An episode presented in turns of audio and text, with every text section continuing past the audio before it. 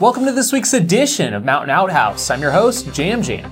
This is the craziest to happen in running this week. This week's stories include the solution to ultra race littering, a new Mount Mitchell course record on the Beast Coast, and what running YouTuber just hit 100,000 subscribers. It's not me. We begin this week with a simple public service announcement. Just a friendly reminder that trail and ultras are not your standard road race, where you can toss that cup on the ground or ditch your Goodwill purchased jogging suit at the start line. We abide by the principle of leave no trace, meaning pack it in, pack it out.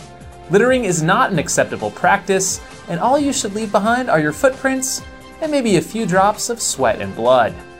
Nobody wants to see a trail trashed. In fact, we uncovered this very sweatshirt I'm wearing, disposed of in the first few miles of the Black Canyon 100K, along with an unsightly gel wrapper. If anyone is missing this thing, please let us know. Speaking of littering, I really dig this next story coming to us from Sweden, where people are doing plogga, supposedly meaning to pick and run at the same time. People are literally jogging around picking up trash and garbage. Just search for the hashtag plogga and plogging and see what we mean. Even Ida Nilsson is getting involved. Now, this is something I can really get behind. Just don't ask me to pick up your sh- Literally. Literal Before we get into this week's race recaps, we have to give a huge shout out to the Ginger Runner and Mile Long Legs, Ethan and Kim Newberry, for their amazing milestone of 100,000 subscribers on the Ginger Runner YouTube channel. Let's all send them a huge Outhouse Nation congratulations.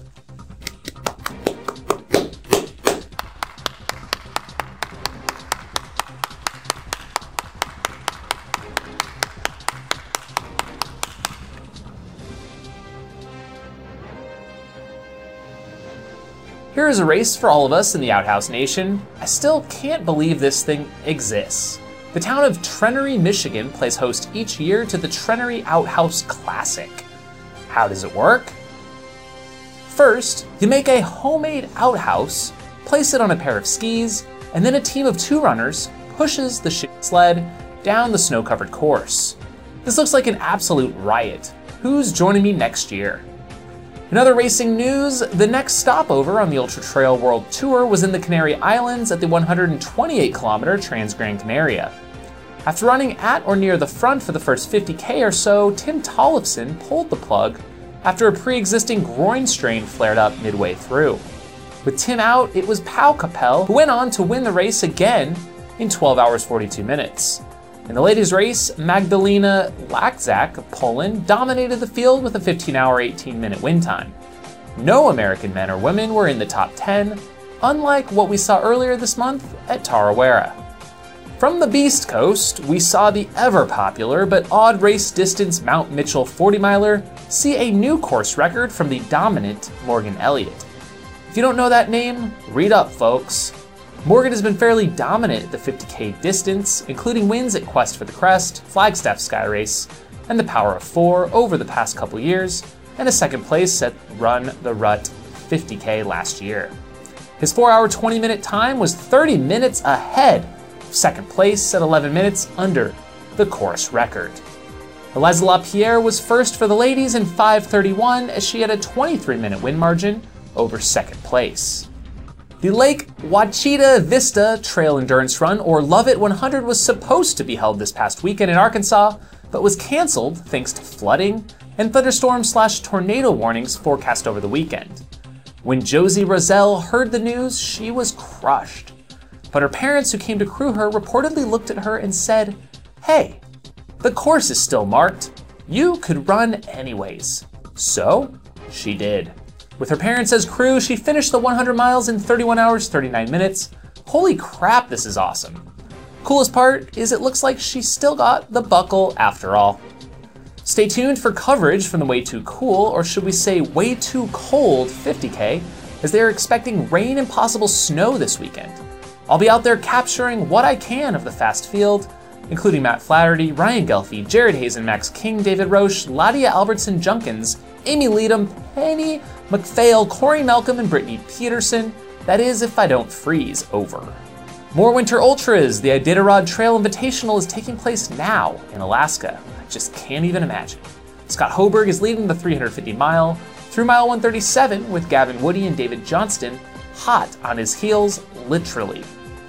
If that's not enough for you, there's also a 1,000 mile option with five men in the foot division and one woman. Full results next week. Or maybe the week after. I don't know how long it takes. Lord Balls pointed out on Twitter that Jim King was inducted into the Sacramento Running Association Hall of Fame this week. King was a Western States 100 legend, winning multiple times in the 80s, and becoming the first runner to break 15 hours, setting a course record of 1454 in his 1984 win. There was a death at the Columbus Trail event on the island of Santa Maria in the Azores. The cause is unclear, but the event was immediately canceled. Thoughts to the family members. An update on the Rabbit Cup we spoke about last week. It appears clothing brand Rabbit may have hopped on board. We don't have any official confirmation of this, but they tagged Eric Senseman, Tyler McCandless, and Chris Brown in a tweet, all members of the Rabbit Pro team. Just remember, if you're really serious about this one, you have to have at least one female member on the team. Billy Yang just released a beer mile video taking place in Silverton, Colorado, on his YouTube channel, Billy Yang Films. Other than Walmsley showing his continued struggles at the event, it is interesting to note that a recently outed Ultra cheat was censored from the event's starting sequence. No idea who that could be. And in other news, we want to give a quick shout out to birthday girl and Northwest correspondent Maya Ray Ray. Happy birthday!